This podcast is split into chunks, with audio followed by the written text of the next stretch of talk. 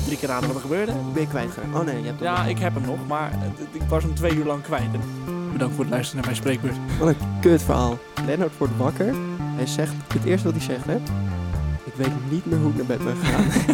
en dat je dan in de chat zie je allemaal opa's en oma's reageren met van... Oeh, dat is mijn kleinzoon. Oeh, Het is mij te koud. het is mij te koud voor een barbecue. Maar dan weten ze in ieder geval waar ze aan toe zijn. Goeie maten, toch? Of niet? Nee. Oh. Welkom bij Gekkigheid de Podcast. Zet je schrap om lekker te luisteren naar de wekelijkse slappe verhalen van Twan en Lennart.